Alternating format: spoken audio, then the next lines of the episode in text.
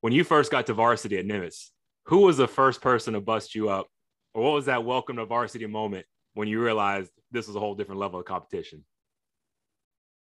Well, uh, Heather Foster, she was another point guard I know. And uh, that was my competition when I was younger. Uh, coming up to Nimitz, watching her, I was already shook by her game. So I, I didn't think I could kind of live up to her uh, standard or game. So when I actually got to varsity, I was a freshman. And of course, she was a senior. So Ooh. I just kind of, uh, yeah, took that one, took that one for the team. But when she left, I took the show over. So I already knew what that was going to be like with her. But yeah, she was an awesome point guard. Uh, knew exactly what Coach Jackson wanted. But yeah, she she worked me. Moves I, I had never seen. I had never, yeah, I had never seen it. So she was on your team then? Yeah, she was on my team. On oh, my team. Okay. So yeah, so uh, uh, coming in as a newbie, of course they gotta, you know, haze you a little bit, initiate you somehow. But uh, of course they called me out, freshman, step up, and I wasn't gonna back down. So I stepped up, but uh, it wasn't pretty. It wasn't. Was pretty it at different all. When you coming up? You know, just playing like in the community and coming up through middle school. Was it different to when you actually got to the high school practice? Did, did she step it up another level on you?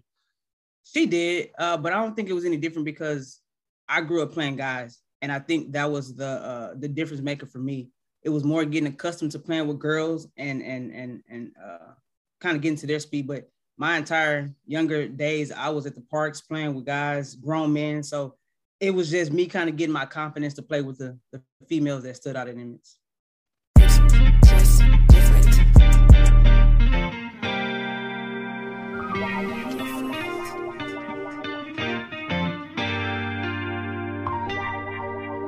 It always feel like I need one more bar and one more line. Record the track just one more time. My family think I bumped my head, lost my mind, ensuring them I'm just fine. I'm good enough, but I need one more bar and one more line. Record the track just one more time. My family think I bumped my head, lost my mind, ensuring them I'm just fine. I'm good enough, but I need one more bar and one more line. Record the track just one more time. My family think I bumped my head. Lost my mind, ensuring them I'm just fine, I'm good enough. But you be told I need some therapy. Initially, I ain't do it voluntarily, but now I got a legacy.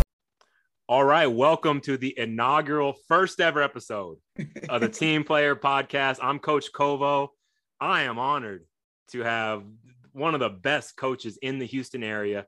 She is the twenty-one, twenty-two, fourteen, six A District Coach of the Year. I'm honored to call her my friend, former coworker. Uh, Coach Kendra Venzant, welcome to the show. Thank you for having me. And and I just please correct me if it was is I've always said Venzant was when I was at Aldine. Is that incorrect or is it Venzant? No, you're fine. That, that was correct. The first Venzant. Uh, okay, Venzant. Yeah. yeah. No, Coach, it, it's such an honor to have you here. For people tuning in, this is the first ever show. I'll give you a little bit of the history. I love the Knuckleheads podcast. That's uh, Quentin Richardson and Darius Miles. And they, they interview N B A players and they tell those stories that I grew up with, like guys from the nineties and the two thousands and even present day guys. And I just, I love it. And I started thinking, we need to do this for coaches here in the community. I coached for eleven years. Uh, most recently, I was at Aldine uh, High School when I finished up. And um, now I do a lot of broadcasting to stay involved in the game. And I, I see these, meet these great coaches. I, I want to tell y'all stories. So I couldn't think of a better person, Kendra. You, you were you were so excellent this year. Let's get into it. You know, we're not going to necessarily talk a lot of X's and O's, but I think people want to know your story.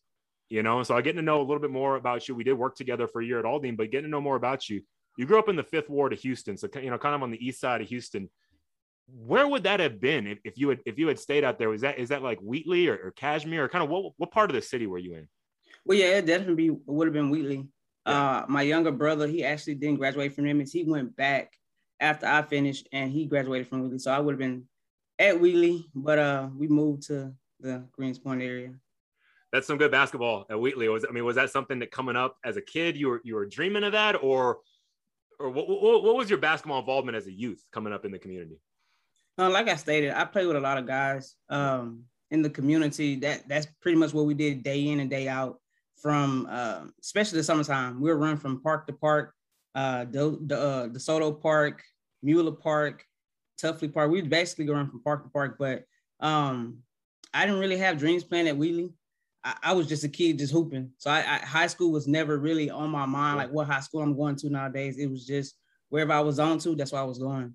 Um, but we ended up moving, like I said, and we went to Nimitz, and I didn't even I didn't even know what was what was there for me, but I know younger. Uh, I had an older sibling or older yeah older sibling that played ball, and kind of just watching her through it, and, and and when I was younger and watching her play at the higher level, it was things that at, at one point enticed me to come to Nimitz and wanted to play, because Coach Jackson, she would put together like a summer league, and that summer league was big. Nimitz, uh, Westfield would be there, Kingwood, Tascosa, all types of schools from around the Houston area would come each summer and play. And I was like, wow, we really got some hoopers across Houston. Yeah. So that story yeah. you told about playing with grown men, you know, it's, mm-hmm. it's just like uh, Tina Thompson, which I know you, you're, you're, you've mentioned to me when I'm talking to you, you, you follow the W N B A closely. She obviously played for the Comets. You know, we won the four, four back to back to back championships. She did a Knuckleheads episode, and she did the exact same thing. That, that that's what she said, is that she, she only pretty much only played of guys coming up. So mm-hmm. what was that like? She, you know, she told her, her experience, but what was it like for you the first time? Did you, did you meet any resistance, or, or were you welcomed in right away? No, I met a lot of resistance, and I would have to tell guys, hey, don't play me soft. You know, if I'm coming in the lane and you, you can take it or block it, go ahead. I said, you're preparing me, you're making me better. So it was definitely a lot of drawback. Like, oh, I didn't want to hurt her. But I think when I spoke up and finally said, I have brothers, I'm playing with guys, it's okay. Um, rough me up, I need it. And, and I, they went out there, and when I would score, they would have to respect that. It was like, okay, now I really got to play D. I really got to lock up, because she's making a fuss in this park, because guys are really like, ooh, you know, a girl is really a younger girl at that point. So yeah, it was, uh, I earned my respect after playing. Tina was talking about how playing of guys taught her so much about angles, and just because she wasn't, she didn't have the length and be able to shoot over people. So did you have a similar experience where like you changed your game to, to play of guys? Well, that's why I started my game. So it kind of, that was my starting point. I definitely learned how to play smarter, because guys are just more athletic. Um, they're bigger, faster, stronger. So yeah, I had to definitely play with being a little bit smarter. Uh, like she said, playing with angles, uh, knowing how to handle the ball against a, a quicker opponent, knowing I can't face guard this guy, so I'm gonna have to protect the ball a little bit. So being smart with angles and uh, how I protected the ball definitely helped me as a point guard. Let's talk about that move to Nimitz. I know you, you said that um, you, you moved over to Nimitz. What, what was it like? I mean, going, it's got to be hard for any student, you know, switching schools, you know, like that. But what, what was your transition like to the, the Nimitz High School?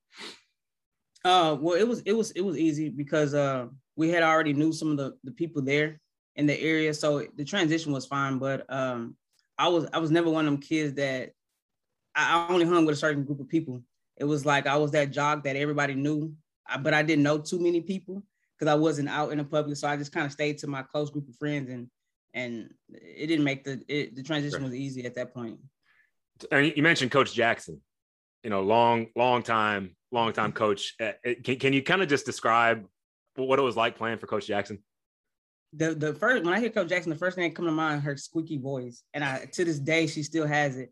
Um, I remember I was went to Lewis, and I didn't expect to see Coach Jackson there, but I looked around because I heard a voice, and I'm like, that voice sounds familiar, and I looked around, it was Coach Jackson. But uh, playing under her, it was definitely, uh, she was like a mother. Uh, that's that's the second the, uh, notion that comes to mind, mother figure, uh, because I didn't have that, and she provided that when I came to the to uh, the varsity level, because the freshman, she didn't really too much know me, but at the end of the season, or closing out the end of the season, she did move me up, and we kind of built that relationship, because, you know, I was a young kid, and she got to knew my life circumstance, and and and and tailored to that was my mom at home. I mean, at school, away from home. That's beautiful. See, because that's why I want to do this podcast. I, I think I just want to highlight all the positivity that coaches bring to young people's lives. And I mean, so whether it was like your situation or my situation, I mean, I, I had my, my dad is with me, but we had a very rocky relationship, you know, when I was in high school. And so my coaches became like father figures to me as well. So I just think that's so important. And I think a lot of people discount that, you know, people in the stands that start yelling about things that don't really matter. I mean, I, you know, I could get on a whole nother soapbox about that, but uh, I, I really appreciate that relationship you had with Coach Jackson. And obviously any conversation about Nimitz, it's going to come back to Brittany Griner. And I, I right. mean, I, I did get to see her in person. I, I, I don't, I, I think I'm a couple of years older. I think I maybe come back for college during a break. And I went to Wheeler Fieldhouse, where I'm from in Fort Bend. And I saw her there, and I did see her dunk in a game. And she's just amazing. Obviously she's gone on an incredible uh, N B A and international, or W N B A and international career. Like, Were, were, were you, did you cross paths with her? Were it the same time, or was it different timing? We definitely crossed paths. She was a, a freshman when I was a senior. So okay. immediately with that hype coming in, it was like, yeah, you guarantee varsity. Uh, cause no one at that time was tall. so sure. she definitely played varsity ball, and yeah, we we played we played a year together. My senior year, her freshman year, but it was fun. Um, bigger than everybody, we were just amazed to have someone like it was. We never seen it before on the girl side, so it was like okay. And so I remember um, every practice, come on, Brittany, dunk, just dunk for me. I'll throw you an alley because I wanted that as a point guard. I, yeah. Give me that little, you know. Yeah. But she couldn't and she wouldn't at that time. But I was like, when I seen her following me, I was like, you want to wait till I leave the dunk, man. Like, yep. You could have gave me that highlight. So, but no, yeah, it was definitely, we crossed paths. It was cool. Does that, I'm just curious, just, and uh, we don't talk too much X's and O's on this show, but I mean, obviously she she's a game changer with that kind of, of, of height, length. What does that change for a point guard when you have someone of, of that stature uh, on the offensive end? How, does that change the way you're processing the game or, or do you just continue to make your reads as you normally would? No, big time, because again, growing up, I was that pick and roll point guard, that guard. Uh, my brother, he's that height. And so when we go to parks, I'm on him, like this pick and roll. And we used to call yeah. ourselves, um, uh, he would be my K G, my Kevin Garnett. So I was, it was always, it was, yep. it was huge getting her yeah, get yeah. into the game. And, and it was simple for me just to kind of read. So it's like, okay, either you're going to pick me up and, and leave Big G, be uh, B G O open, or you're going to kind of gravitate towards her and leave me open. Which one? Somebody yeah. going to kill you today. So I love it. Oh, man. That that style of game is just so popular now. And I know you're teaching that, right? The pick and roll game is kind of like the yeah. basis, right, of basketball now. But that's that's really cool to hear. And after after your time at Nimitz, you moved on to Kilgore Junior College and then yes. on to Hudson, Houston, Huston-Tillotson uh, in Austin. What was that transition like? I mean, so you had the experience, you know, at a junior college level, but then also, you you know, you played at a private, you know, uh, four-year N A I A school. So what what what, what, was that, what was that uh, transition like from high school to JUCO in, into an N A I A level? I think coming out of uh, high school straight to JUCO, it, it wasn't a huge jump for me because uh, I was a gym rat. I stayed in the gym. So it made, again, it made a, the transition easy there. And then when I actually got there, um, my coach was like, he he gave me a big and a, a shooting guard. And he would just basically bring me in, like, we're rebuilding this program here. I want you to be my point guard. So that's how he got the recruitment out of me. Like, hey, we're going to build around you. We already have a post. We already have a shooting guard. Now we need a P G. So Um, I fell into a starting spot right away uh, my freshman year. So the transition was basically, it, it was cool. It was easy for me because it was, it was, I don't say it was my team, but it was my team. That's right. Uh, point guards, uh, great point guards drive teams, at least everything that I've seen or heard. And I'll ask you more about that uh, later on in the show. But uh, what about once you moved on to Huston-Tillotson? What was that experience like? Um, well, actually, I, after my two years at JUCO, Uh, my sophomore year, I ended up telling my coach I didn't want to play ball anymore. Oh, okay. And um, I ended up coming back home and working. But, I mean, God had a plan. He knew that basketball was involved with it, so he put me back at H T. So coming from, uh, I guess, a, a working mindset mentality to getting back into the school environment, that was definitely a big transition because uh, I had been out, what, a year. And so getting back into the grooves of the conditioning, waking up that early and, and just putting in the work and And and being a, a a broke college student again, so that was uh, right. definitely a, a, a huge transition. But it was I, I'm glad I did go back and return and to finish at H T. When did you know you wanted to coach as a career? That that came out of nowhere. um, at H T again, my uh, I went to business management. That was my mindset. I want to own my own my own business right. and. Um, that time I took off when I w- was here. I would help my aunt who's at Aldine Middle. Uh, with her kids with basketball, and it just seemed they gravitated towards me, and it was because of the I guess my personality and my knowledge for the game. So it was simple when I went to H T. It was like, okay, yeah, I think I want to coach. And so um, when I got more involved with kids and, and working at different rec centers in Austin, it solidified that it, it, it closed the deal. Like, yeah, this is something that I want to do. So you know, this is where our paths crossed. You know, you started your coaching career at Aldine High School, uh, the Mustangs. I know you're coaching the ninth grade team. What what was it like th- to start like just just as just starting as a coach, going from college student to coach? I remember my transition, but what, what was it like for you? Do you have any memories of that? I do. I was surprised because Coach Sal um, was like, she, we had spoke on the phone and she was like, uh, I don't know, something about you, your energy. And she's like, yeah, I want you. And I'm like, okay. And I knew some people tell you, or oh, steps you have to take. You might have to start at the elementary level, build your way up to the middle school, but high school. Um, and me coming straight from college to a high school level, it was like, okay, um, I have my philosophy. I know what I want to do. But when I got in the building, it was like, yeah, I got to re reevaluate my my philosophy. I got to reevaluate a lot of things. So it was best, uh, definitely a, a shock Uh, I thought I could just jump in and whatever my style of play was, implement it. But I had to, I realized quickly that I have to learn my kids first and then implement what works for them. No doubt. That that's what, that's what we all learn as coaches, right? I mean, there's things that we, we want to do if, if we, you know, we're picking up the players, but you know, it's all about putting your, your kids in the right position. I, I totally agree with you on that, Kendra. You know, you mentioned Coach Sal, that's Jennifer Salazar. Uh, she was the head bat, girls basketball coach at the time at Aldine. It really was an all-star staff that you had there. I mean, it's something, I mean, you, you got Coach Sal, who's now the head head girls coach at Pasadena Memorial. You have yourself, who's district coach of the year in Nimitz High School.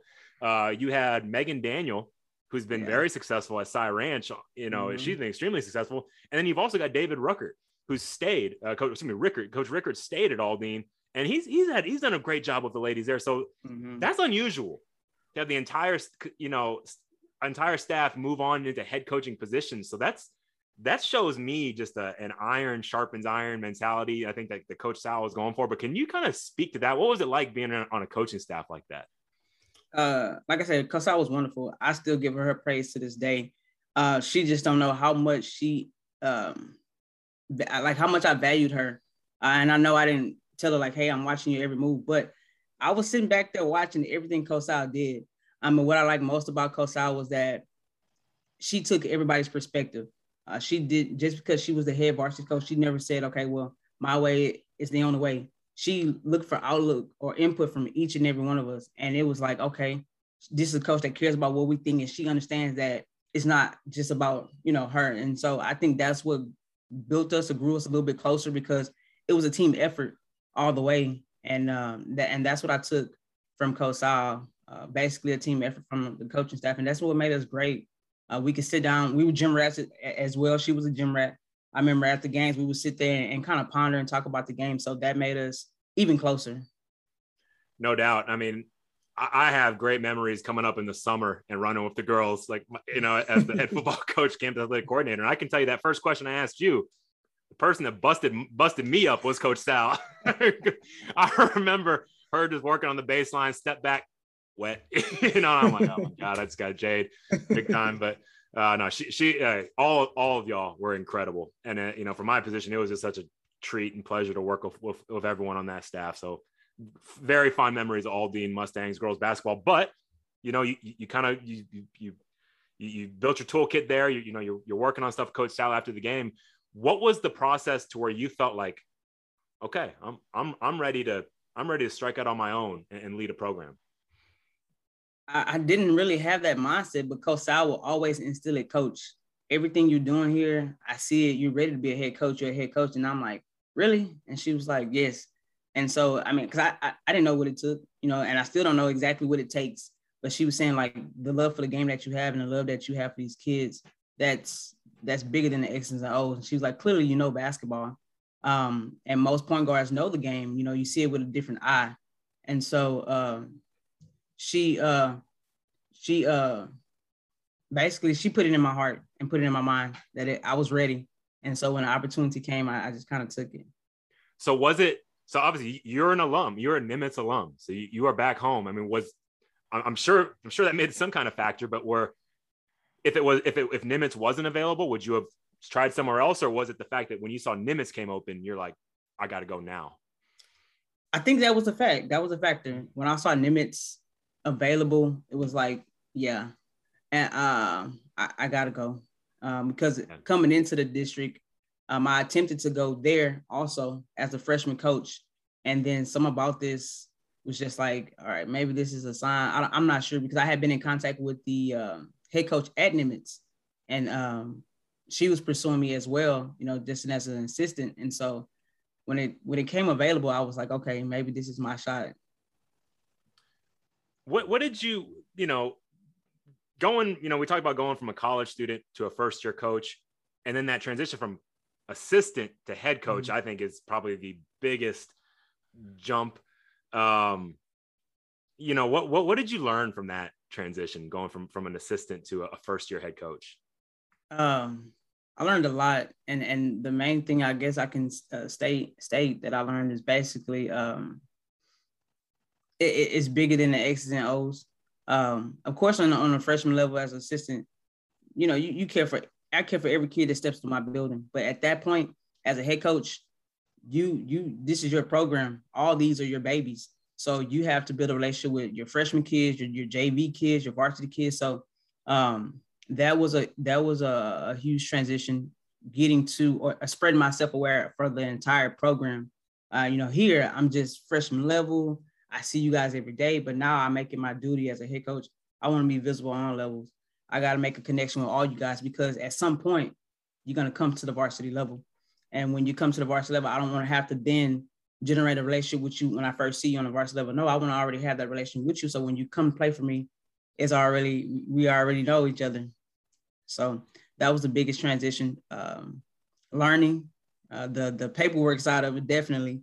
Uh, cause you don't have to do tons of paperwork, but uh, sitting in meetings, uh, making yourself available when you want to take trips and knowing you got to say, no, uh, this is my program. I have to be here, and, and just making myself available, a lot more available.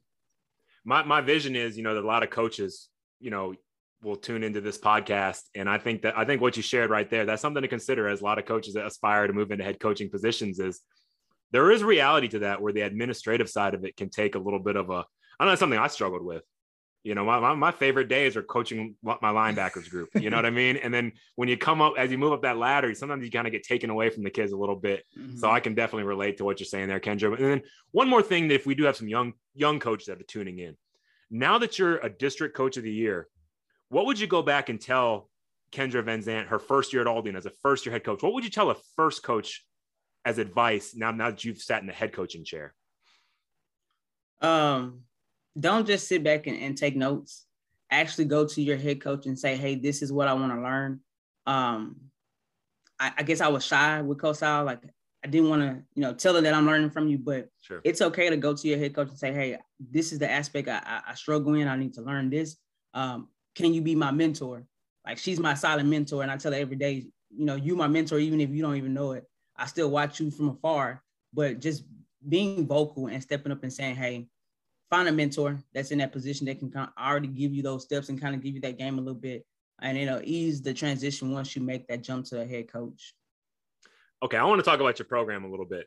My yeah. first time I, I broadcast for Vibe, I, I believe is your game against Davis, was the first time that I got to watch you guys, watch y'all play.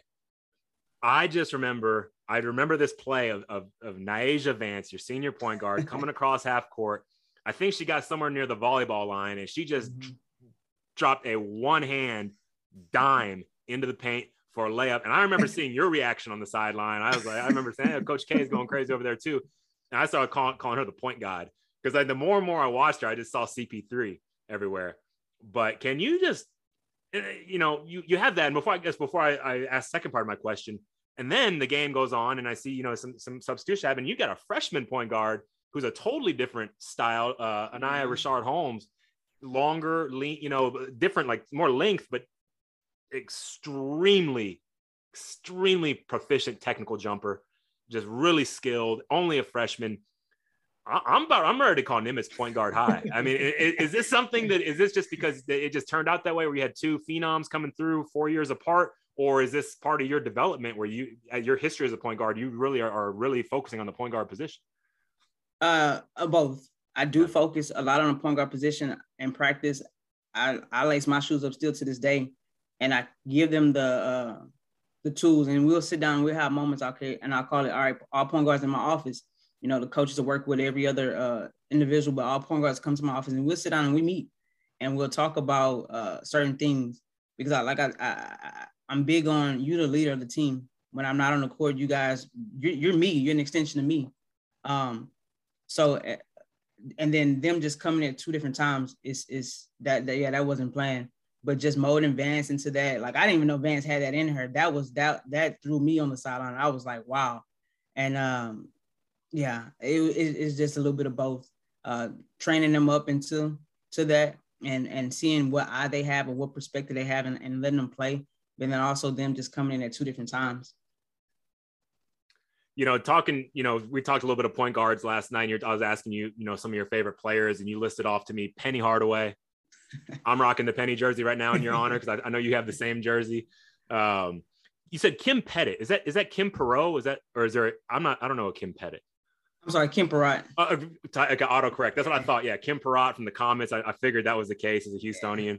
Um, of course, she played at Southeast Louisiana, was the glue. And any like I've heard on the Knuckleheads podcast, Tina Thompson and Cynthia Cooper both say Kim Perrot was the glue that won us those championships. Mm-hmm. She was the one that, even though she she used she was a scorer in college, but she understood her role to elevate these scorers. And but she was the one to tell them, hey, Cynthia, you, you're shooting too much. Right. And, and so can, can you speak to that? Like, as a point guard, do you have to kind of manage sometimes these, these wings that are these big scorers? Do you have to, cause you're the one that's deciding who's getting the touches, right, as you come down right. the floor. So what's, can you speak to that a little bit? Uh, yeah, I, I, I think playing that position, I was more of a passer. So I was always putting those people in position to create. And I think overly doing it, cause I had coach, I've always had coaches, coach, you shoot the ball, we want you to do it. But I also had shooters that could shoot it. And, yeah. um, that's definitely a part of the game as, as playing as a as a P G, knowing that I could take over a game, but allowing my shooters or my or my bigs to get touches and make sure they finish. So yeah, that's definitely huge as a point guard perspective. Yeah, and I, and I continue down your list. I mean, you had Shannon Bobbitt, uh, Tennessee Volunteer, yeah. Washington Mystic, Sue Bird. Many some would call the go. Maybe Diana Taurasi, and I know uh, and uh, Maya Moore's up there. I mean, there's so many good W N B A players, yeah. but I know Sue Bird's definitely one of them, always in that, in that stratosphere. Um, you mentioned John Stockton. That, that was my growing up in the nineties. I definitely remember Stockton and Malone. You said Steve Nash, Chris Paul, Jason Kidd, D Rose, and Ja Morant. And I was yeah, like, he, yeah, yeah, yeah, he's big right now. You really do. You do take the point guard thing to a whole nother level. That's like just a little I, I do. And like, it's crazy because I, I, I put that in my life aspect too. Like I, I kind of like look at the qualities of a point guard on the court, and I'm like, that's me off the court as well. Like, I'm always assisting, giving. So it's like, I, I take it little, like I, I, I take it to the heart, take it to the heart. One thing I added to the show notes, I added it this morning, so I didn't, you did not get to review this before, but one of my favorite parts of Knuckleheads is they do the, they play the game start, bench, cut. Okay. So I'm going to give you three of those from those lists. I got two sets of them. I'm going to give you three names. You got to pick which, if you're the coach, which you are, district coach of the year, fourteen six A, who are you starting? So basically, who's your top, who are you going to bench, and then who you got to cut? Who's number three out of this group? So my first group, I'm, I am very actually uh, excited to hear this. We got Jay Kidd, Jason Kidd. Okay. We got John Stockton, and we got Chris Paul. So out of Jason Kidd, John Stockton, and, and C P three, who we starting, who we benching, and who we got to cut? I'm gonna be technical with you. Are we talking about this era? What? Because that, that I feel like that Great makes a difference. Great question. Let's just try to. That, that's a really good question because they all played in different eras. Let's try to say at their prime. Okay. And, and in their era, right? So not. Yeah, at their prime and in their era. Okay. Um, I would definitely. I would start. Stockton. I would start Stockton. Okay. What yeah. was it about Stockton? Because I, you know, Stockton, obviously he's a Hall of Famer, but I feel like I listen to a lot of basketball podcasts, and I think everybody's got mad respect for John Stockton, but I know I don't usually hear him at the top of that. So I'm, I'm really curious. What, what was it about Stockton's game that, that you put him at start? The thing that what really drew me to him, like I said, I'm a passer first. And I think that that was his biggest quality. Like, I mean, he could score. Sure. Chris Paul is a scorer, absolutely, because he's, he's definitely dominating that mid-range. Um, but Stockton is a passer. I'm a I'm a passer point guard first with that mindset. So I had to go with Stockton right now. Hey, you know what's funny, Kendra? You know, when, when I listen to Knuckleheads talk about John Stockton, because they they were they came in when he was kind of like he was still in the N B A, still playing. They they said they always say, man, John Stockton, that dude is big. They say that he's got like he's got tree trunk legs. Like, you see him on T V and you see kind of a little white guy, right. little short shorts. You think one thing, but like. They're like, John Stockton was an athlete and he was strong and physical. So yeah, I, I think, I think his perception, maybe when he talked to the guys that actually played against him, they, they hold him in higher esteem than maybe the media or, or things like that. But okay. So you got John Stockton for start. Who are we going to bench? You're down to Jason Kidd and C P three. Ooh, I would have to, I would have to uh, bench Kidd. I need, I need a, uh, someone like a C P that's gone. Yeah. I need a C P on the court. So I would have to, I would have, well, I'm sorry, I would have to bench um, Kid. Bench Kid. Yeah. Fair, yeah. Fair enough. No, that, that th- these questions are impossible. I mean, it's just so hard um, with all these guys, but I'm, I'm with you. Yeah, I'm with you. So Jake, uh, you went John Stockton, C P three coming off the bench, and Jason Kidd, even if that full speed crossover at half court, got to go. He's got to go on this one. I got one more for you just for fun from the people you gave me. So uh, start, bench, cut. This one might be harder, a little bit generational here. Got Steve Nash, okay. Penny. Okay, so we got a lengthy, very lengthy yeah. point guard, and we got Ja Morant. Now, he's obviously a very new age player, so I know this is going to be tough, but start, bench, cut, Steve Nash, Penny Hardaway, and Ja Morant. Uh, I would have to start uh, Ja. I would have to start Ja. I would have to uh, – I hate to do it. I would have to cut – I would have to cut Nash. I would hate to do it, but I would have to cut Nash. God, that was tough. That was definitely tough. Yeah, no, I, I get it. No, that, that's really hard because Nash, I don't know, maybe, maybe a, a knock on the uh, some of the defensive end end of it. You know, like Penny just has such great length. Yeah, and and, and you know, Penny, uh, his his career. Man, you always wonder what if he didn't get hurt. Yeah, you know. Yeah, but no, that was fun. That was fun, Coach. So yeah, you're gonna you're gonna start Ja Morant. You're gonna bench Penny Hardaway, and, and you have to cut okay. Steve Nash, unfortunately. Yeah. Ah. Yeah. All right, so let's, let's talk more about point guard. I, I just I love you. Are, you are through and through. You are a point guard fan, like in every aspect. A lot of people will compare a point guard, for lack of a better term, like to a quarterback in football. You know, do you feel that way? I mean, you kind of you've talked about it a little bit, but is the point guard the unquestioned leader of the team? And uh, is this may be a controversial question? Is the point guard the most important player on the floor? Like when I talk to people, when I talk to soccer coaches, almost all of them tell me the goalkeeper is the most important position in soccer. So in basketball, is the point guard the most important, or no, or does it depend? It really, it, it really depends. It can go both ways. Uh, it depends on the personality of that point guard. Uh, because for example, I had, I had Vance, and if you if you met her, you'd be like, she's quiet, she's shy. But this year, she came out of a, a, a bubble, and it was like she made that difference for us. So um, definitely it depends on the, on the, the, the team nowadays. Um, but generally I would say like the point guard, they're not necessarily a leader uh, because leadership can be displayed in, in, in different forms and fashion um, because Vance wasn't a vocal leader off the court. She definitely wasn't a vocal leader um, and neither on the court, but by action she was. Yeah. Uh, and I would have to tell her like, yeah, you you you you push hard, you go hard, you, you definitely have that action aspect behind you, but you don't have that vocal piece. So for us, it was another person that that was definitely not in a point guard position that spoke up and, and led us vocally. But um, it, it, again, it just depends on who that point guard is, but they definitely have some type of aspect in making the team go. That's that motor for that team. So uh, yeah, on a, on a court, definitely they have to be that person that um, that steps up uh, and, and kind of control the game, because at the end of the day, everybody's looking at the point guard. What are we doing? What are we right. calling? Right. Um, so in that aspect, absolutely. But off the court, it, it can, uh, the leadership can fall on in, in anybody in any position. Other thing that stood out to me, I, I'm just kind of weird like this. I really love watching warmups.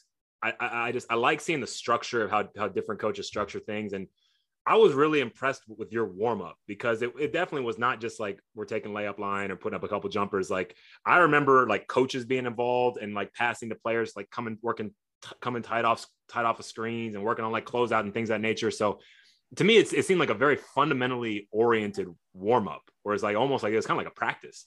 So I don't right. imagine what you do in practice. So I, I, you know, I'm just curious what, what, what your philosophy is behind that and kind of like your, your view on the fundamentals of basketball. Uh, I'm big on energy, definitely big on energy. And I feel like with us, layup line didn't provide that energy for us. It's like, okay, we're going through a basic layup line.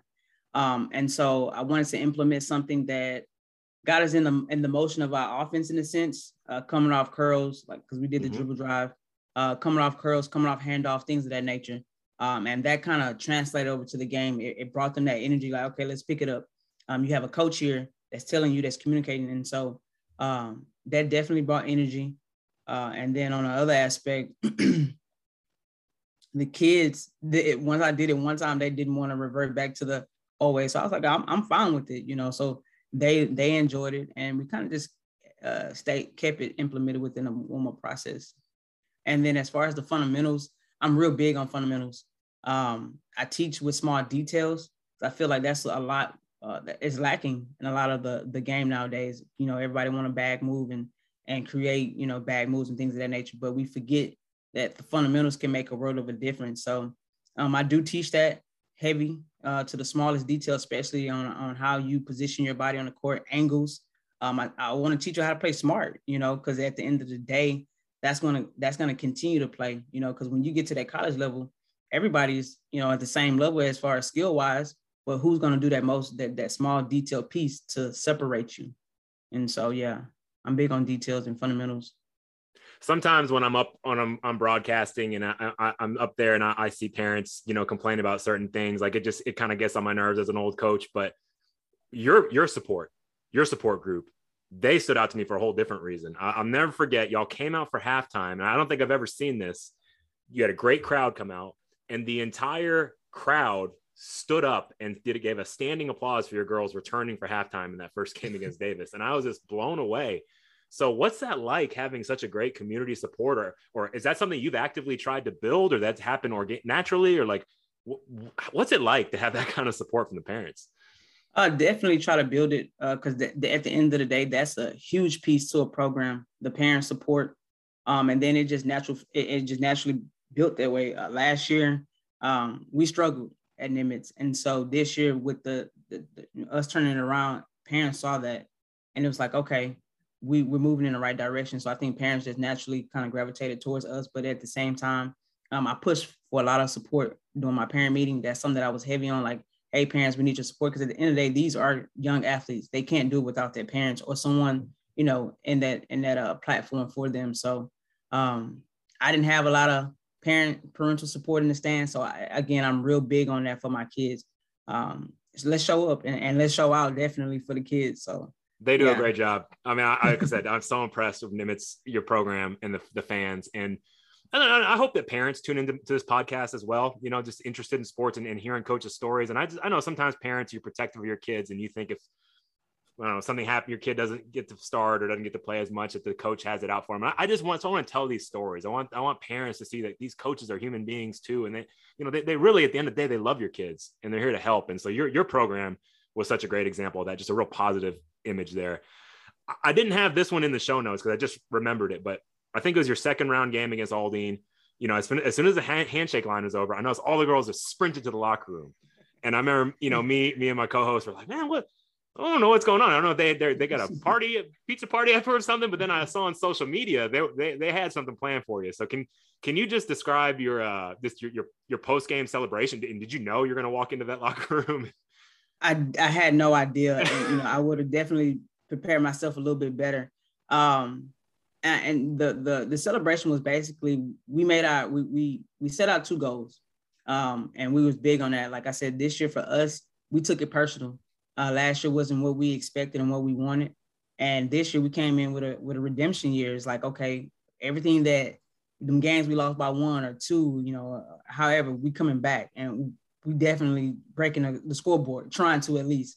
And so I think the kids, um, they felt that energy, and I, water was their best solution yep. to celebrate with me. So therefore they did dash me. They with got a, you pretty good. A, pretty good. But uh, we just kind of acknowledged the acknowledged our small goals, that we did accomplish it, and and um, that we were here, we had made it. Well, like I was saying, you know, the, the main reason I started this podcast is because for me growing up, coaches were my heroes. Like I, for me, it was I having a, a rough relation, rocky relationship with my father, and just kind of being angry as a kid and, and, and needing that kind of support, you know, from my coaches. You know, we talked about you, you have great parent support, but for other parents maybe listening at other, at other schools, what advice could you give them? Like, what advice could you give to them as a parent to have the best outcome for their kid? You, you know what I mean? Like what, what, what advice would you give a parent to help them guide their child through a successful athletic career? Uh, support, motivate, and encourage. Um, a lot of my kids, when, when in, in Coach Sal, I, I bring this back to Coach Sal. Coach Sal, when she found out I had, you know, received the job, I told her at Nimitz, and she was like, Coach, the kids need a lot of love there. And I, and I did not know exactly what she meant. You know, of course she's been a head coach all these years and she has experience. So when I got into the position and, and I'm starting to see it, I'm starting to talk to my kids, I'm starting to build this relationship more and more with them. And it, it's true, they needed love. And, and so that was my, I gave it to them. And so it's like, okay, now I want parents, you know, motivate your kids, support them, because at the end of the day, man, th- these kids are struggling mentally with a lot of things.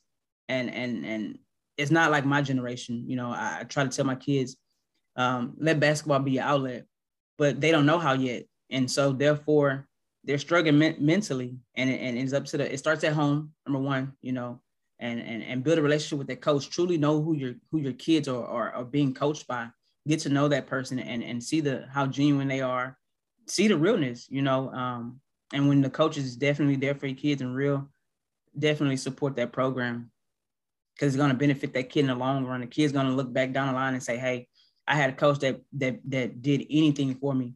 Um, that, that was there when I needed, picked up the phone or whatever the case may be. They're going to remember that coach. And, and that's my experience that I want to give to my kids. I want them to come back and say, hey, coach, I remember what you did for me in high school. The talks, I didn't get it then, but now I get it. So just support that coach, motivate the kids, and, and continue to encourage them. Real talk, good stuff. And then, and then for kids, you mentioned, you know, kid, kids have like social media is a whole different game changer. You and I did, probably didn't, you know, didn't grow up with. I know I didn't. You may be a little bit younger than me, but I don't think either of us did. And um, what what what what advice you, if there's a young kid tuning in, tuning in? What would, you know, now you you've made it all the way through your basketball career to being district coach of the year. You know, for kids aspiring to a career like that, like what what what advice would you give them? Um, go hard. Uh, and I know that's very vague, but, and, and, and kids don't understand what I mean when we go, when I say go hard. Um, you're going to have to sacrifice a little bit, uh, your, your fun moments, the, the hangs out with the kids, but your, your friends, but get in the gym when you don't want to, um, basically get in the gym when you don't want to. That, and I just had a conversation with one of my kids the other day. Um, and I think she's just turning over that new leaf and like, she's really locked in on herself and, and, and, and maturing and building. Like basketball, yeah, I can teach you, I can give you the knowledge, but at the end of the day, it also relates to life. And I think she's starting to see that and and and and, and using those two to help her. So uh, when you choose to do something, do it with a with the with the intent to actually grow and learn from it. Uh, give it your all. Don't half do anything because you're gonna get half results. I truly believe that. So whenever, anytime you put something into it, go, go hard. Coach, this was so much fun to chop it up with you and just hear your perspective and your, your story. I hope everyone tuning in enjoyed this. If you, if you can, please take a moment, give us five stars, leave a review. It can be very quick. It can be extremely quick. The stars is really what I'm, I'm after because the stars are going to help us. It's going to help us move up the charts so more people can see this, hear stories like Coach Venzant's, uh, which are just so powerful and, and so inspiring. Hit the follow button to subscribe and you'll hear these stories, hear more stories of coaching. Every time I put one out, it'll, it'll pop up right into your playlist and join the Team Player Revolution. Share your stories in your communities of the beauty of the game. Share those stories of me at teamplayerpodcast at gmail dot com. Who knows? I might read your story at the end of an episode, or maybe that story will guide us to, to uh, we'll start a whole new episode where we, we bring on a guest from one of your stories. As always, the cover art, cover art and music for the Team Player Podcast is provided by two of my former players that I am very proud of. The cover art is by Kaiser Saint Cyr. If you like it, you need graphic design, email me at teamplayerpodcast at gmail dot com and I'll get you connected with Kaiser. And my music is brought to you by uh, Avrion. His music is on all platforms. Our music is his single, One More Good Enough. Uh, it's Avrion, spelled A V R I O N. Check him out. I listen to it about every morning to get my day going right. Big things, big thanks again, Coach Venzant. You are awesome. I was so proud and happy for you, your your incredible season this year. I can't wait. You know, bar's high now. Well, you know, us, us media types are going to be expecting a lot more next season. But uh, I know you've got a great team coming back. So thank you, Coach. Thank you to all the team players out there for your support, and we'll catch y'all down the road. Thank you, Coach. Thank you.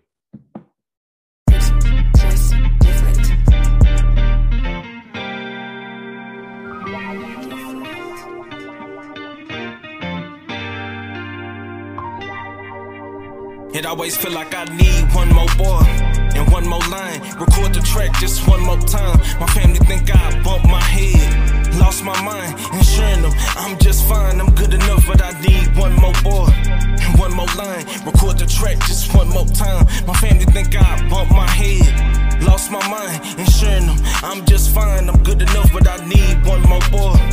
One more line, record the track just one more time. My family think I bumped my head, lost my mind, ensuring them I'm just fine, I'm good enough.